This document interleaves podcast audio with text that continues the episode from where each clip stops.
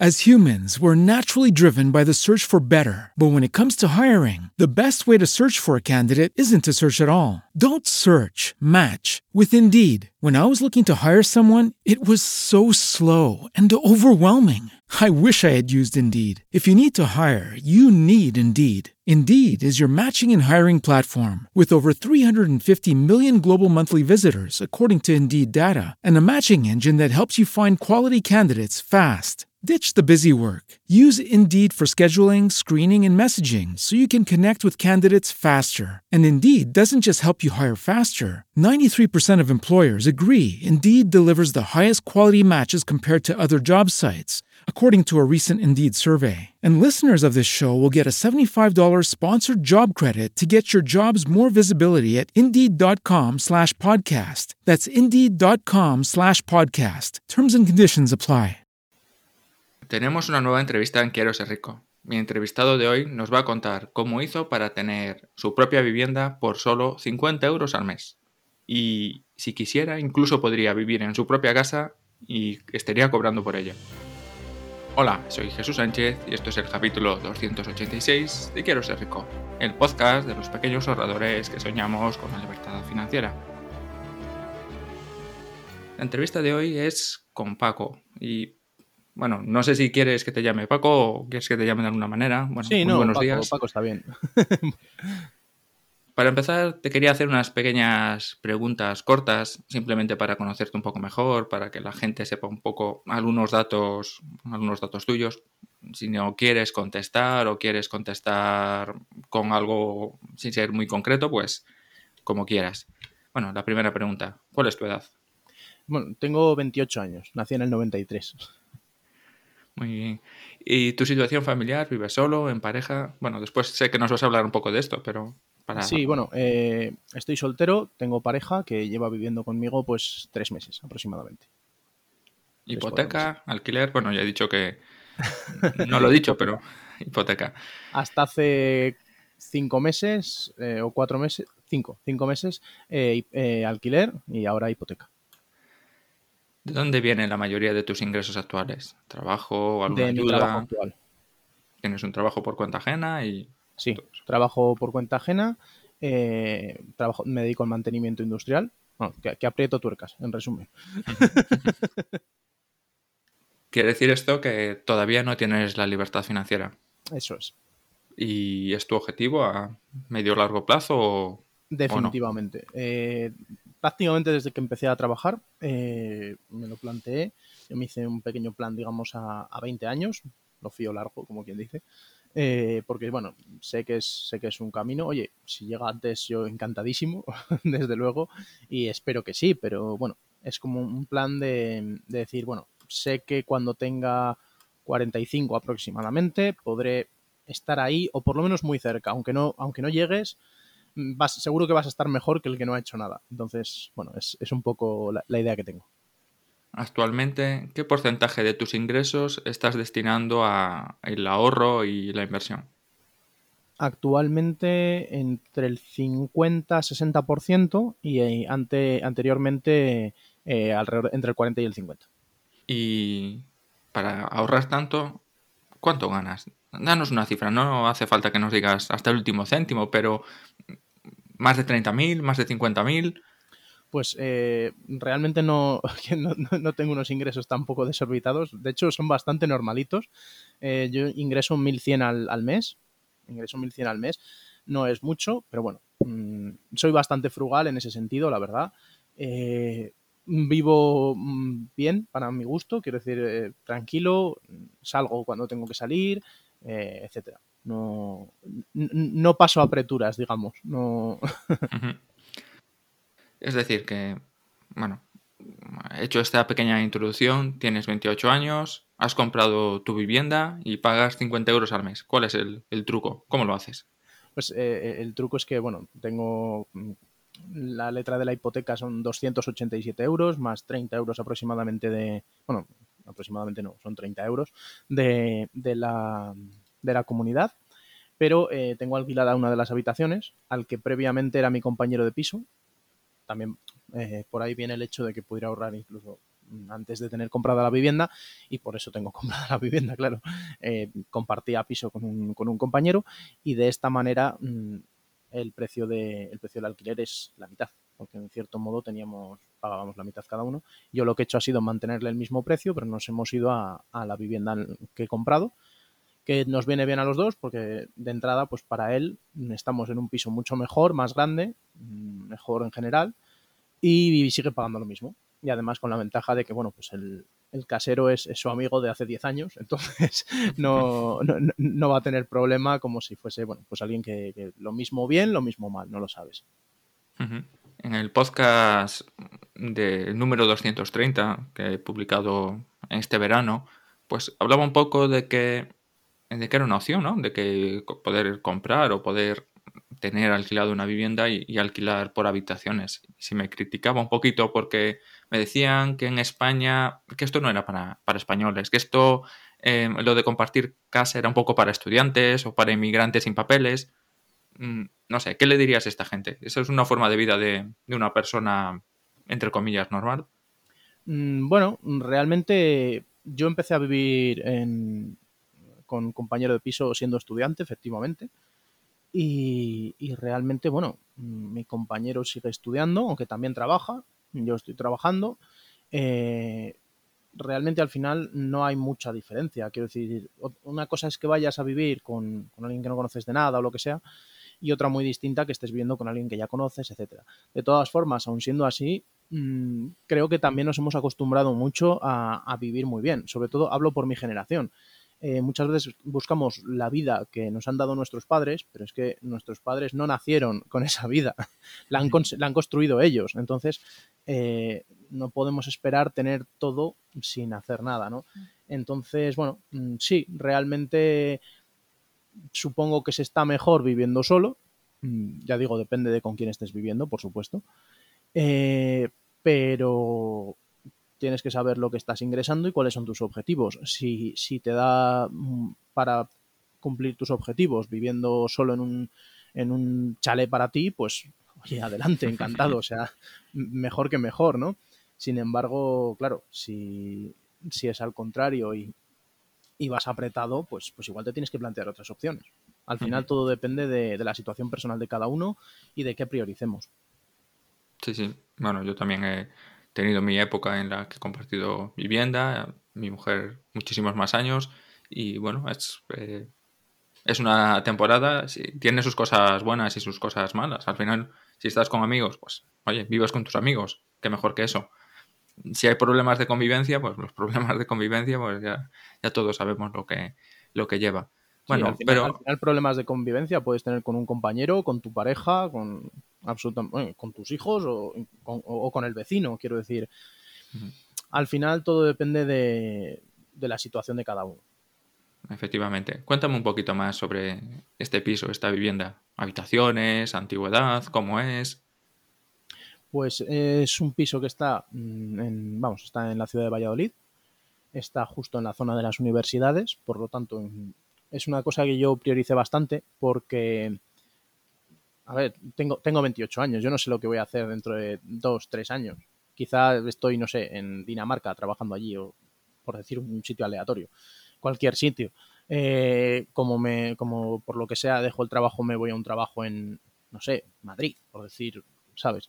Entonces realmente yo priorizaba eh, tener facilidad de alquilar a posteriori, de que si yo me voy, este piso no se quede criando polvo, como quien dice, sino que realmente me sirva mm, por lo menos para pagarse solo, porque si yo tengo que pagar un alquiler en otro sitio, lógicamente no, no llego a pagar 20 pisos a la vez. Entonces, eh, bueno, yo prioricé un poquito eso.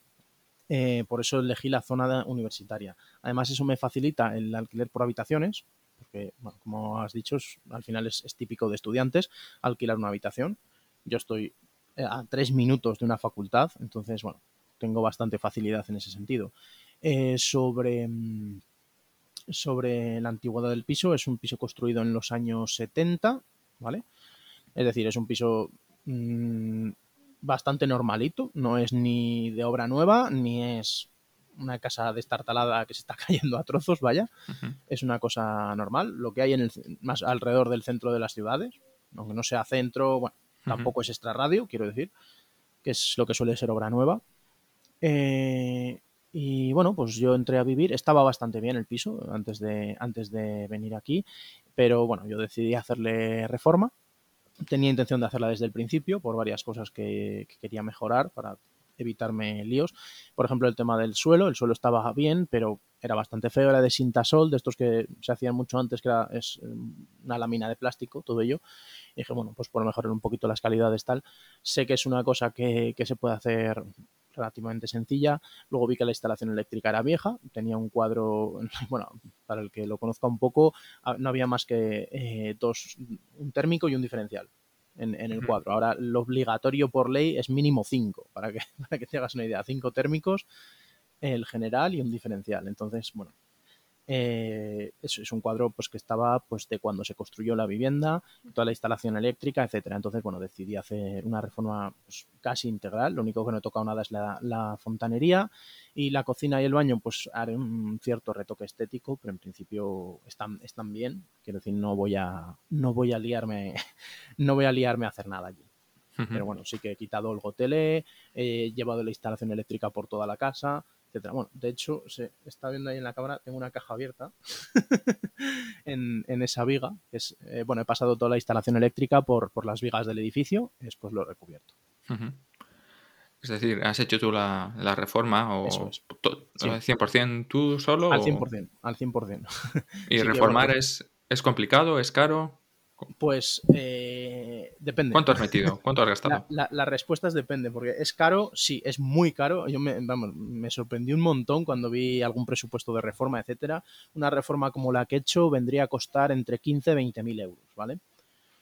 As humans, we're naturally driven by the search for better. But when it comes to hiring, the best way to search for a candidate isn't to search at all. Don't search, match with Indeed. When I was looking to hire someone, it was so slow and overwhelming. I wish I had used Indeed. If you need to hire, you need Indeed. Indeed is your matching and hiring platform with over 350 million global monthly visitors, according to Indeed data, and a matching engine that helps you find quality candidates fast. Ditch the busy work. Use Indeed for scheduling, screening, and messaging so you can connect with candidates faster. And Indeed doesn't just help you hire faster. 93% of employers agree Indeed delivers the highest quality matches compared to other job sites, according to a recent Indeed survey. And listeners of this show will get a $75 sponsored job credit to get your jobs more visibility at Indeed.com slash podcast. That's Indeed.com slash podcast. Terms and conditions apply.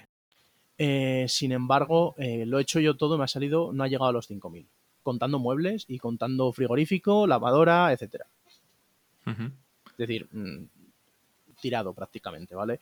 Estamos hablando de mmm, quitar gotele, pintar, eh, poner la instalación eléctrica, cambiar suelos, etcétera. Entonces, bueno, como al final el único costo es el del material, lo que sí que es caro en las reformas es mano de obra.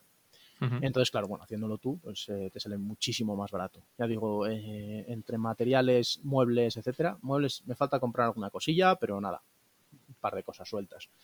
Entonces, bueno, ando por alrededor de los 4.500, una cosa así, y yo calculo que llegarán aquí a 5.000 como mucho. Hablemos un poco más de, de, números. ¿Cuánto has pagado? ¿Cuánto te ha costado? Eh, estas cosas. Pues, ¿Cuánto? El, ¿Cuál fue el, el precio? Piso estaba, estaba ofertado por 8.000, o sea, perdón, 80.000, uy, ojalá, por 80.000 y bueno, pues negociando con la inmobiliaria y demás, eh, al final quedó en 78, una pequeña rebajita, ya no está mal, siempre viene bien. Uh -huh. eh, Oye, que 2.000 euros son... no se sí, ganan sí. en un mes. Ni... Eso es, eso es. No, no se ahorran, por lo menos. Ne necesito cuatro para ahorrarlos. Pero eh, eso es. Entonces, bueno, oye, pues sí, negociando. Realmente el, el, piso estaba en precio, era el precio, estaba bien. De hecho, bueno, me costó bastante bajarlo. Conseguimos bajar esos 2.000, que bueno, pues está, está bastante bien. Eh, la forma que tuve de negociarlo fue, mira, yo me echo aquí mis números tal, para que me salgan los números que tengo que tener, este es el precio máximo, este tal, y bueno, pues eh, me sirvió también como herramienta de negociación. Entonces, bueno, pues lo, lo compré por 78. ¿Cuánto pagaste tú? Eh, de los cuales yo pagué, contando reforma y demás, alrededor de 24, 24.000. Uh -huh. Contando reforma, impuestos, porque claro, hay que pagar el ITP, eh, gastos de tasación, etcétera. Entonces eh, cogí una, una hipoteca de unos 60.000 aproximadamente. 60, 61.000 creo que fueron exactamente, o 60.900, por ahí era, cerca de, sí, 60.000 más, más los gastos de tal, que me incluyó directamente el banco. Eso es. Entonces, nada, pues eh, yo pagué alrededor de 24, como, como digo, algo quizá un pelín menos, 23 con algo, contando la reforma, ya digo. Así que, bueno, eh, es un poco eh, los datos tal cual, tal cuales son. Porque, bueno, también hay que decir que yo he tenido la ventaja en Castilla y León, el ITP, si tienes menos de 35 años, creo recordar que eran, es del 4%. Entonces eso también, claro, reduce los, los gastos de compraventa en, en ese sentido. Has dicho que entonces pidiste una hipoteca de unos 60 y pico. 60.000, sí. 60.000. ¿A cuánto tiempo? ¿Cómo es esta hipoteca? ¿Cuánto pagas al mes? Pues, bueno, ya eh, lo comentaste antes. Sí, es bueno, la hipoteca es a, es a 20 años. no la quise coger tampoco demasiado largo. En teoría, bueno, en la inversión inmobiliaria eh, muchas veces se habla de que las hipotecas cuanto más tiempo mejor, porque eh, por el tema de, de aprovechar ese diferencial entre el pago de hipoteca y el alquiler que, puedes obtener. No quise fiarlo tampoco a mucho tiempo, porque, bueno, en, este caso también priorizaba el, tener algo más, entre comillas, seguro, ¿no? Eh, no quería hacer una hipoteca a 30 años, porque al final los pagos de intereses acaban siendo muy altos también. Pero bueno, el caso es que es una hipoteca a 20 años, eh, una tasa de interés del 1,3%, Así que, bueno, la verdad es que estoy bastante contento. 1,3% fijo, por cierto. ¿Y cómo fue la negociación con los bancos? ¿Fue complicado que te dieran esta hipoteca? ¿Fuiste a muchas entidades? Mm, sí que, sí que vi varias, ¿vale? Eh, estuve hablando también con un, con un broker hipotecario. Me comentó, pues más o menos lo que podemos llegar a obtener, el 1,2, 1,3, tal cual. Entonces, bueno, yo teniendo un poco el dato de lo que ellos veían, digo, bueno, si, si por mi cuenta no me acerco, pues lo hago con ellos, si no, bueno. Entonces, bueno, pues estuve viendo y fui a varias oficinas. De hecho, eh, tengo que decir que en, la que yo tenía la cuenta con la nómina y todo, eh, todos los cobros de seguros, todos los recibos, etcétera, eh, allí me dijeron que, bueno, fui a una oficina que no era la mía porque estaba en otra ciudad, básicamente. Me dijeron, no, es que eso lo tienes que hacer en tu oficina, tal. Digo, me estás diciendo que me tengo que ir a otra ciudad a pedir información, porque ni siquiera pedí la hipoteca. Pedí, oye, algo de información sobre las hipotecas que dais, tal. Digo, bueno, ya les hice un poco la cruz. Digo, no quiero saber nada de vosotros, porque mucho presumís de que tenéis, no sé, tropecientas mil oficinas en toda España y solo me sirve una. Entonces digo, mm, pues no, no. Luego sí que, bueno, pues hablé con ellos en, en la otra ciudad y, y sí que me comentaron, no, tal, bueno, tendríamos que ver a ver si te la podemos conceder, no sé qué. Pues esto fue todo por teléfono. Eh, no sé si te la podremos conceder, no sé qué, no sé cuántos. Me dio un aproximado del tipo de interés. Bueno, como al 2,5%, algo así. Digo, bueno, quedó la cosa en que me iba a llamar. No sé si a ti te ha llamado, a mí no. Así que digo, pues nada, hasta luego. No, no, quiero saber nada. Encima los números que me estáis dando no, no me cuadran para nada. Eh, fui a, otra, a varias entidades más y bueno, al final eh, quedó la cosa entre dos que me estaban ofreciendo básicamente lo mismo, eh, una hipoteca a 20 años al 1,3%, pero me acaba quedando con, bueno, con la que me he quedado básicamente porque en una me exigían, era, bueno, era un 1,3 bonificado, es decir, tenía que tener pues que si la nómina, que si el seguro de no sé qué y etcétera con eso se me quedaba en 1,3, mientras que en la otra, eh, en el, no recuerdo ahora el nombre, el papel donde te vienen todos los todos los documentos de, la hipoteca, vamos, todos los números de la hipoteca, etcétera, ya me venía directamente el 1,3. Entonces digo, bueno, pues si tengo que elegir entre bonificada o sin bonificar y me dan lo mismo, pues me quedo sin, la, sin bonificar, obviamente. Tengo menos, menos compromiso con la entidad. Entonces, pues eh, así fue. así fue. Fue a hablar con varios directores de, oficina y tal, y bueno, pues quedó la cosa, quedó la cosa así.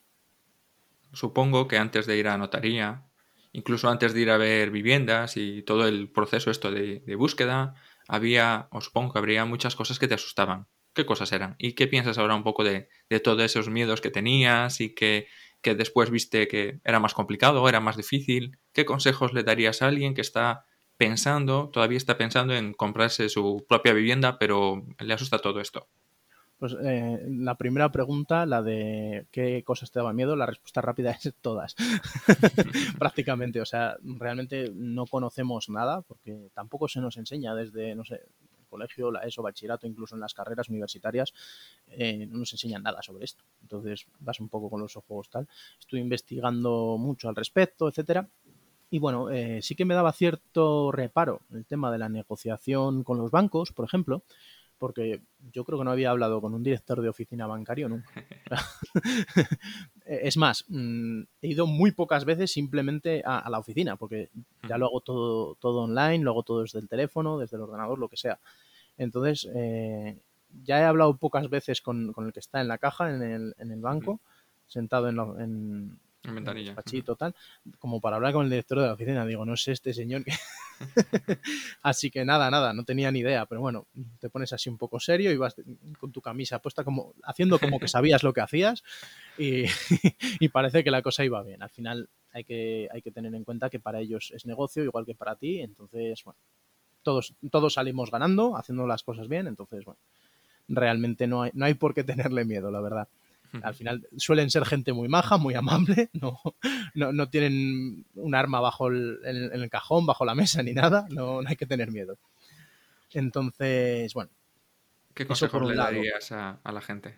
Sí, eh, lo primero, mm, tienes que llevar tus cuentas en orden, quiero decir, no puedes plantearte una operación tan grande, bueno, realmente ninguna operación de inversión, eh, sin tener muy, muy organizadas tus finanzas personales. Al final, lo que decimos siempre respecto a la inversión, eh, invierte dinero que te puedas permitir perder, etcétera, esto sigue siendo una inversión en el fondo. Entonces, siempre tienes que tener tus finanzas en orden, tienes que ahorrar lo necesario para, para hacer la compra y luego ya a partir de ahí empieza empieza todo el proceso. ¿Por qué me centro más en esta parte previa? Porque la mayor parte de la gente no la tiene yo, me doy cuenta y, la mayor parte de la gente no, llega a ese paso previo. Entonces, seguir con lo delante es un poco absurdo. Pero bueno, un poco, una vez ya tienes todo esto, que entiendo, bueno, al final en este podcast entiendo que los oyentes, eh, casi todos habrán llegado por lo menos a esta conclusión también. Entonces,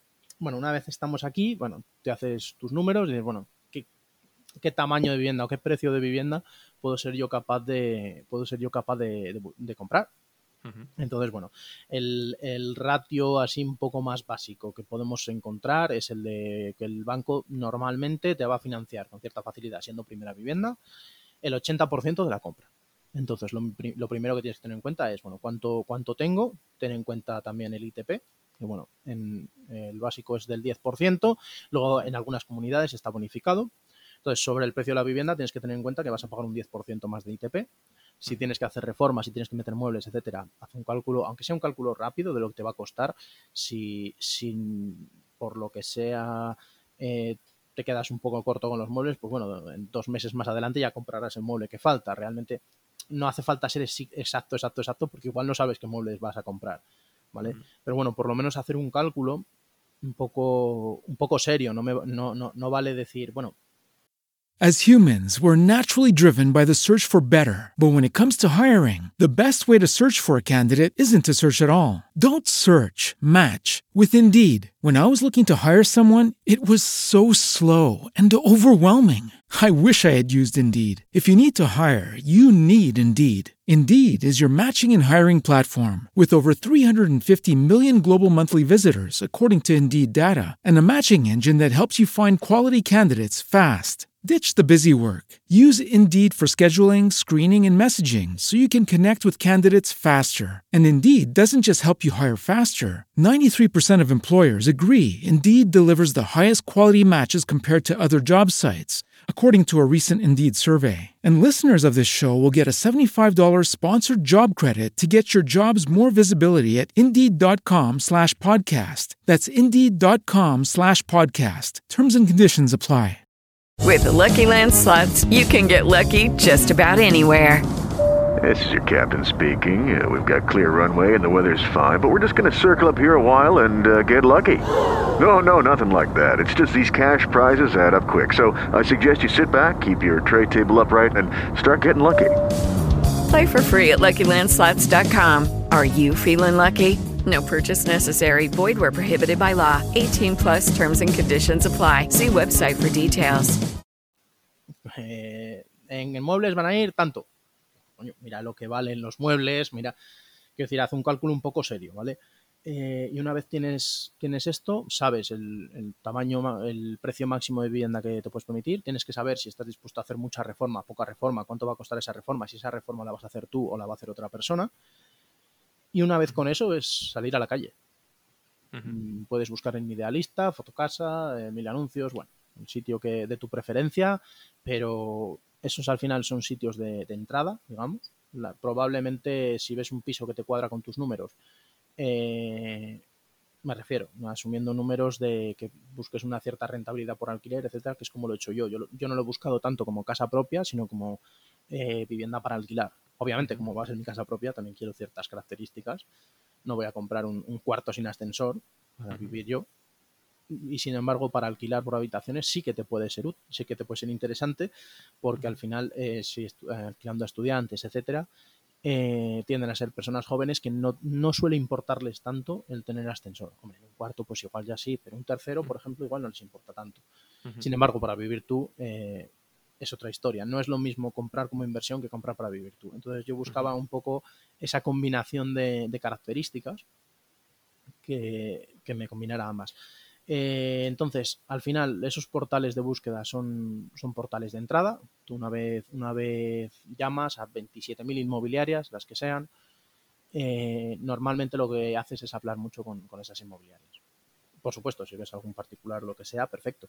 Pero con esas inmobiliarias tú hablas y, oye, pues estoy buscando esta tipología de piso, no sé si tienes alguien más, algo más, no sé si conoces alguno que me pueda interesar, tal. Entonces esas inmobiliarias te van a llamar o se van a acordar de ti, etcétera. Si no se acuerdan, tú les vuelves a ir, vuelves a llamarles, vuelves a decirles, oye, no sé si tienes algo para mí, eh, tal, de estas características, tal. Y en algún momento pues vas a ver algo, que igual vas a ver 20, 40, 50, 100 viviendas y ninguna te interesa. Uh -huh. Al final nadie, nadie dijo que esto fuera, o sea, no vas a llegar y besar el santo si buscas algo que, que realmente tenga una cierta rentabilidad, por supuesto. Si, si te vale cualquier cosa, pues, pues lo primero que veas, ¿no? Pero, pero sí, eso es. Al final es, es, machacar mucho, patear mucho las calles y que el de la inmobiliaria te diga, oye, por aquí, por allá. Luego, si quieres entrar más a fondo, pues ya puedes, que sí, bueno, pues hablar con el del bar o con el del tal, oye, estoy buscando un piso tal, no sé qué, no sé si tú conocerás a alguien, bueno, pero eso ya uh -huh. quizás sea más, más para el que se dedica a esto que, uh -huh. Que para el que está buscando una primera vivienda, que yo, bueno, creo que lo, lo, mejor es no complicarse demasiado, que bastante complicado lo tenemos ya. En Madrid, Barcelona, Bilbao, otras ciudades así grandes, estos números pueden parecer un poco realistas. ¿Qué le dirías a esta gente? ¿Es posible hacer lo mismo en un lugar como Madrid? Con precios de por vivienda supuesto. mucho más. Por, su, por supuesto, porque hay, hay, un problema en, la, en, Madrid y es que eh, casi todo el mundo acaba buscando pues en, las zonas más céntricas, etcétera. Realmente no son precios tampoco realistas en, en, esas zonas. Yo he estado mirando si te vas a, barrios más alejados, al extrarradio, etcétera. Hay mucha gente que vive en esas zonas, que se vive muy bien, son zonas más tranquilas y los precios son menores. Por supuesto, no sé hasta qué punto tampoco eh, te puede interesar o no interesar, pero al final de hecho, creo que esto que, bueno, yo lo que he hecho ha sido un poco por, por conveniencia y porque uh -huh. tengo unos objetivos, etcétera. Pero si tú vives en una ciudad en la que un piso normalito te cuesta, por decir un número, 200.000, igual es que no es que puedas hacerlo, es que debes hacerlo, porque si no, uh -huh. igual no lo puedes pagar. Pues mm, creo que no es tanto que, que sea una opción o no sea una opción, sino que se convierte casi casi en una obligación si tú tienes un sueldo restringido. Bien, hablemos un poco de, de, otras cosas. Tu novia, tus amigos, tus familiares, ¿qué piensan un poco de, de, esta faceta tuya, de este perfil tan inversor? Pues la verdad es que este perfil inversor eh, creo que cuando más lo va a conocer la gente es ahora con esta entrevista. Porque quitando a poquitas personas, mi compañero de piso, que también tiene un perfil inversor, Eh, mi pareja, que obviamente pues, pues, lo sabe perfectamente desde hace ya mucho tiempo y que poco a poco se le está metiendo el gusanillo y bueno, tiene muy controladas sus finanzas personales también, etcétera. Lo, lo hace muy bien, la verdad. Eh, bueno, yo la llamo el banco de hierro, o sea, eh, lo, lo, hace muy bien, la verdad. Y es que saliéndome de ahí, poquita gente realmente sabe que tengo un perfil muy inversor. Saben que me he comprado un piso, lógicamente, pero, pero poca cosa más. Sí que, bueno, pues, eh, todos cuando lo dije, estás loco, ¿cómo vas a hacer toda la reforma tú? Pero tú sabes de eso, digo, no, no, tengo ni idea, pero, pero bueno, al final todo se aprende. Me comentabas antes, fuera de mí, creo que en tres años tienes pensado comprar otra vivienda. No es un plazo establecido así en hierro, ¿no? Pero que bueno, que es un poco tu objetivo. Más o menos. Sí. ¿Cuál será eh, tu siguiente objetivo? ¿Va a ser una vivienda propia? ¿Va a ser también algo para alquilar? ¿Qué tienes pensado hacer? Pues a ver, yo el objetivo de tres años eh, viene dado un poco precisamente por esta que por esta que he comprado. Yo digo, joder, la reforma que he hecho, bueno, de hecho ahora mismo en cámara puedes ver alguna cosilla. Sí, sí, lo, veo por ahí. Eso, eso lo he hecho yo. Digo, joder, si es que al final hasta, hasta, hasta lo he hecho medio bien, no sin, sin saber aquí mucho, al final es tirar de vídeos de YouTube, buscar por internet, investigar mucho y equivocarse, por supuesto, y tener que quitarlo y volver a hacerlo pero he dicho, pues si es que al final hasta, hasta lo estoy haciendo bien. Entonces me he planteado decir, bueno, mm, visto lo visto, con lo que me ahorro de, reformas, mm, gano muchísimo, muchísima ventaja a la hora de, de, hacer una reforma. Entonces eh, me planteo quizá dentro de tres años así comprar un piso que esté bastante peor de lo que estaba este, porque en este se podía entrar a vivir, efectivamente, no estaba mal Sí que, pues eso, quería hacer ciertas cosas, como he comentado antes, pero también me ha servido sobre todo para aprender, que me parece lo más importante. Por ejemplo, el, bueno, pues el gotelé al final, quitar el gotelé es una decisión estética, pero también me ha servido para saber lo que es y lo que se me cansa el brazo de la lija. entonces, bueno, eh, me ha servido mucho para aprender esta vivienda. Entonces, la próxima que, que tal, mi intención a priori y a día de hoy es comprarla, reformarla y venderla. Buscar un margen bastante bueno y ver a ver qué tal, a ver qué tal se da. Oye, depende cómo esté el mercado en ese momento. Si la cosa no, porque ahora está subiendo todo. Si la cosa cae mucho, si caen mucho los precios, igual lo que me interesa es comprarla, reformarla y alquilarla. Esto al final es como cuando invertimos en, en bolsa o como eh, sobre todo en los que invierten por dividendo, lo que buscan en el momento de construir cartera es cuando las acciones caen, no cuando están arriba. Entonces, bueno, mientras la música siga sonando, podemos seguir jugando a las sillas. En el momento en que se pare, pues, pues habrá que plantearse construir cartera en vez de comprar y vender, ¿no? Eh, no lo sé hasta qué punto mm, dentro de tres años podré, igual en vez de tres años son cuatro, pero bueno, al final lo que voy a buscar es un piso de menor precio todavía, un piso que esté, que esté en una condición bastante peor y buscar hacer la reforma yo y, bueno, según la situación de mercado, vender o alquilar. Es decir, tienes un poco la intención de, seguir comprando y todo esto. Bueno, para terminar un poco la entrevista, me gustaría preguntarte sobre otras inversiones. Hemos hablado bastante del tema de, esta vivienda. Em, no sé si quieres añadir algo antes sobre el tema de inmuebles. Pasamos de tema. Mm, sí, bueno, un poco en lo que comentabas de, que si esto se hace más en, América o tal, sí que es cierto que el, modelo de house hacking, que es un poco lo que he seguido, eh, es muy típico en, América porque allí no, se utilizan tanto pisos, sino más bien casas.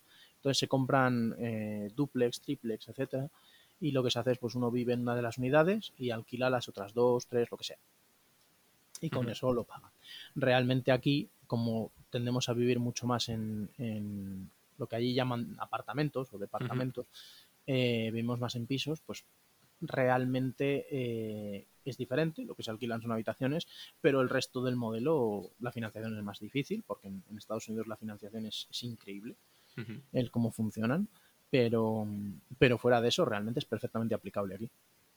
Sí, sí, yo, yo opino igual. Eh, bueno, es un modelo un poco diferente, viviendas un poco más grandes que te dan un poco más de, de flexibilidad a la, hora de alquilar o alquilar solo una parte. Pero bueno, Bueno, me comentabas un poco que ahorrabas más del 40%, ahora incluso llegas al 60%.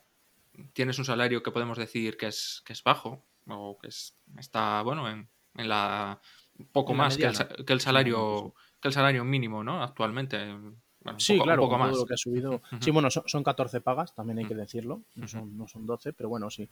Eh, al fin y al cabo es, es, un- es más o menos el salario modal en España. Realmente andará por la mediana aproximadamente. ¿Cómo lo haces? ¿Nos puedes decir un poco en qué gastas? eh, ¿Cómo ahorras? ¿Vives como un ermitaño? No sé, cuéntanos un poco de, de tu vida. Hombre, por, por las barbas cualquiera diría que, que sí que veo como un ermitaño, pero no, realmente mm, soy una persona bastante normal, quiero decir. Me ves por la calle y bueno, quitando el pelo largo y la barba dices, bueno, por lo demás, es una persona como cualquier otra. Eh, realmente no hago tampoco nada especial. Una vez tú haces el presupuesto, tienes unos objetivos, etcétera, dices, bueno, tengo internet en casa, tengo, tenemos Netflix, tenemos, no sé, Disney Plus, tenemos, al final, quiero decir que no es que vivamos eh, en una cueva ni nada por el estilo. Para ahorrar, digamos, en vivienda, vivía con este compañero de piso, eh, que, es que, es que nos conocemos de hace 10 años, nos conocemos de la universidad. Eh, buscamos un, un apartamento, una vivienda un poquito más barata, algo que fuera barato, pero que estuviese en la zona que nos interesaba. Bueno, la verdad es que no estaba muy allá, el piso estaba un poco tal, pero, pero realmente para lo que queríamos, que era tener un sitio en el que quedarnos, mm, una cocina, un baño una habitación para cada uno. De hecho, tenía tres habitaciones, pero bueno, ya estábamos tirando, ti- tirando por lo alto, como quien dice. Realmente, al final, buena parte de ese ahorro viene de ahí, de compartir piso. Porque si tú en vez de pagar 400, 500, pagas 200, ahí tienes 200 extra. Ahora, lo importante es esos 200 no gastártelos en cualquier tontería, porque al final se nos suele ir mucho el dinero en, en lo que llamamos gastos hormiga, ¿no? Eh, se nos suele ir mucho en gastos que no, que no tenemos en cuenta y que no hemos, que no hemos planteado. Simplemente siguiendo un presupuesto y diciendo cuánto tengo para gastar en tanto, tanto, cuánto tengo para tal, tanto. Y con eso, con eso sale, al final. No, no hay que hacer tampoco nada raro.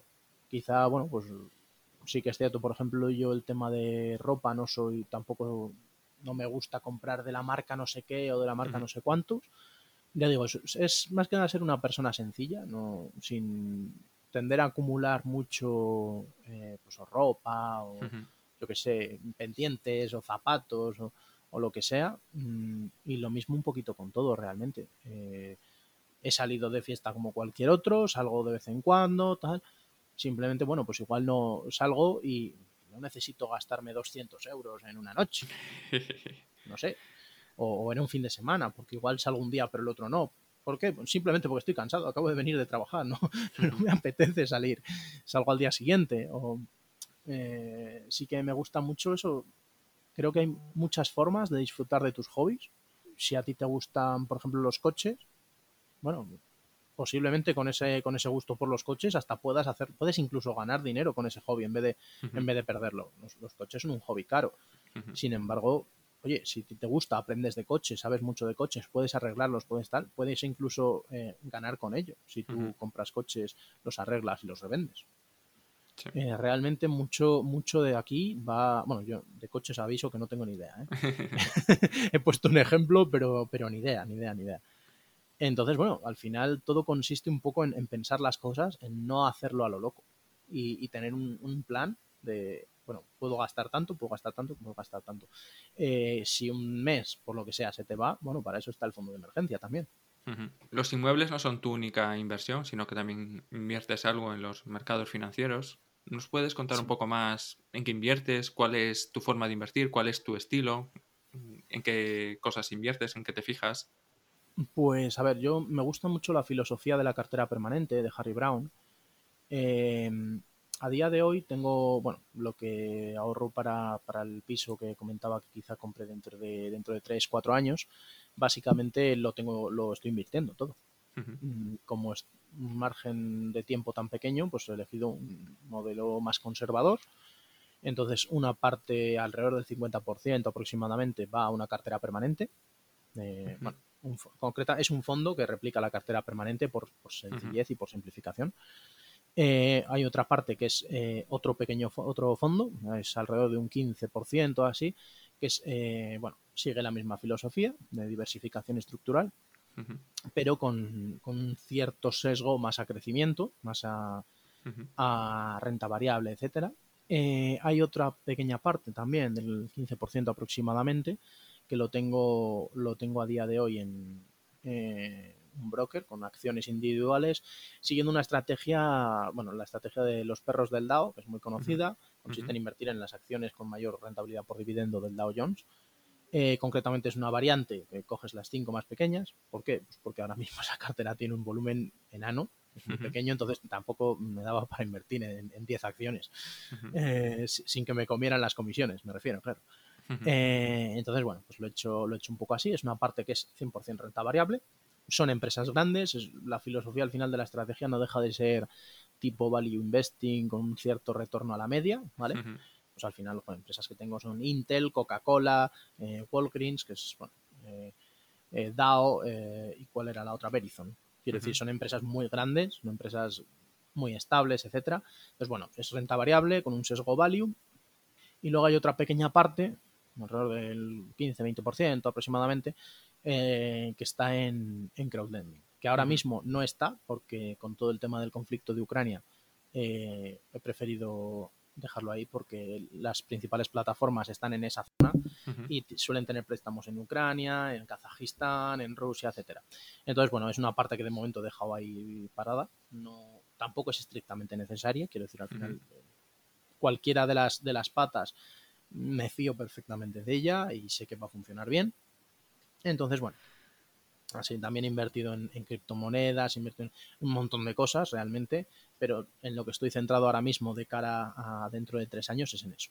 Es decir, que tienes más del 50% en una cartera permanente o sistemas más pensando en el largo plazo, algunas estrategias un poco más agresivas por si bueno, por si funcionasen y si no, pues bien. Por si suena la flauta, como quien dice. y si no, pues seguir eh, a largo plazo y, y ya. Bueno, y eso, un poco es eh, conservar patrimonio, intentar que crezca y dentro de tres años pues poder hacer una nueva inversión. Eso es, sí, sí, sí. Al final eh, a mí me, me, corroe por dentro el coste de oportunidad. Realmente digo, es que lo tengo aquí parado y más ahora con una inflación del 7 y pico por ciento, 7 y medio creo que salió el, mes pasado. Eh, considero que es que no, o sea, con esos niveles de inflación, tenerlo en el bolsillo, como quien dice, es, es bueno, un poco locura, ¿no? realmente está, eh, significa que estamos perdiendo, no es que estemos ganando un 7-8% anual con la bolsa, tal, no, no, no, es que con un 7-8% mantienes lo que tienes, o sea, es para no perder. Es, es un, vamos, son unos niveles de inflación que son, son graves, realmente. Entonces, bueno, tenerlo en efectivo o en un plazo fijo que te da un 0,000, eh, realmente es, es que no, no, no me parece que sea una opción si quieres construir un cierto patrimonio. Efectivamente. Oye, una inflación del 7%, eso implica que en, 10 años habremos duplicado precios. Es una auténtica barbaridad. Al final no. visto de otra forma, si tú tienes 100.000 euros en el banco, dentro de, dentro de esos años tendrás 50.000. Tendrás la mitad. El número será el mismo, pero de facto eso se, ha visto mucho, por ejemplo, con la vivienda en España, que lo tenemos todos un poco en la cabeza, sobre todo las personas que tienen más edad. Eh, una persona que tenga 60 probablemente compró su vivienda por 20.000 aproximadamente, en pesetas, claro. Estoy hablando de años 80 y ahora esa misma vivienda vale más de 100.000. Bueno, pues no sé, eh, si quieres añadir algo más y dejamos por aquí la, la entrevista, te dejo un momento final para ti. pues no sé, animar un poco a todos que realmente, sobre todo, aunque no sea, aunque no estés planteando inmobiliario, aunque no estés planteando, eh, yo que sé, metales preciosos, criptomonedas, da igual, o la bolsa, no, no, es que no me gusta la bolsa, da igual. Realmente mm, no es importante qué estilo de inversión sea el tuyo. Al final, más que buscar cuál es el mejor o cuál es el más interesante, cuál es el que más me puede dar, o no, es que yo lo que me gusta es el trading porque tal, da igual, realmente cuál es el que más te interese es lo de menos. Al final lo importante es tener tus, tus finanzas personales en, orden. Y una vez tienes eso, lo demás va, rodado. porque si te falla la base, por mucho que tú seas Warren Buffett, si te falla la base, no, no vas a salir adelante.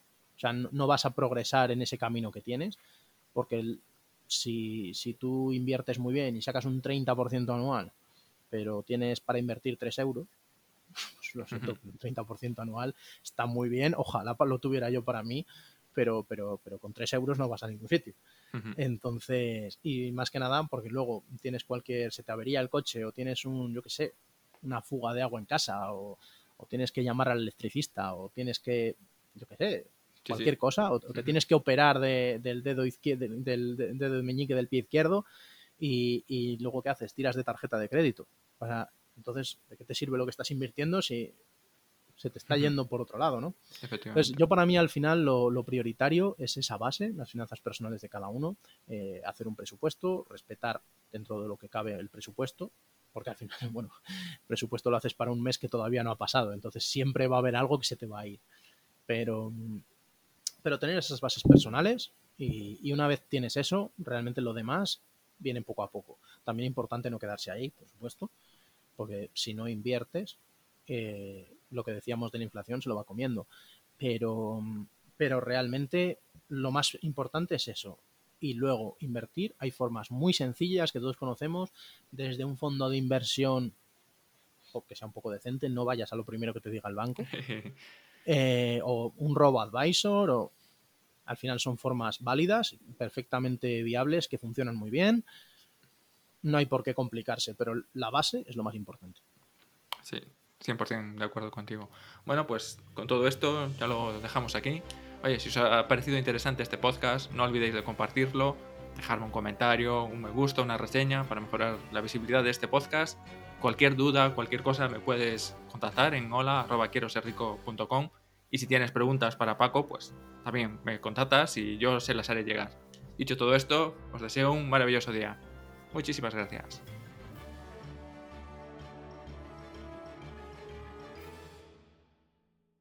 As humans, we're naturally driven by the search for better. But when it comes to hiring, the best way to search for a candidate isn't to search at all. Don't search, match with Indeed. When I was looking to hire someone, it was so slow and overwhelming.